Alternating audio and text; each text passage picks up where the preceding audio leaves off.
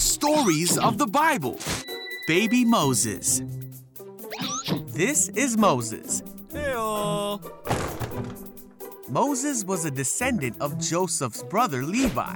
Hey. Joseph and his brothers had many children and grandchildren who lived happily in Egypt. Eventually, a new pharaoh came to power who knew nothing of Joseph or what he had done. This pharaoh feared the Israelites because there was a great number of them living in Egypt, so he wanted to put a stop to their prosperity.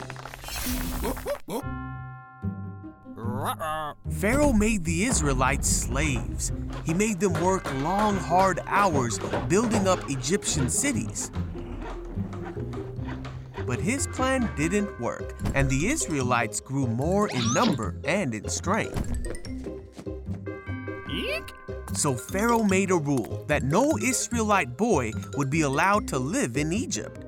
This is where Moses' story begins. You see, when Moses was born, his mother saw that he was a special baby, hmm. and she kept him hidden for three months.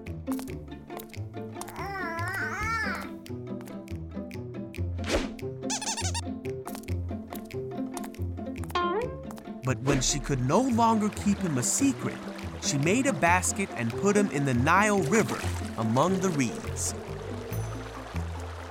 Moses' sister stayed to watch what would happen to her baby brother, and soon the Pharaoh's daughter came to the edge of the river. When she saw the basket, Hey, she sent her servant to get it. When she saw the baby, she felt sorry for him?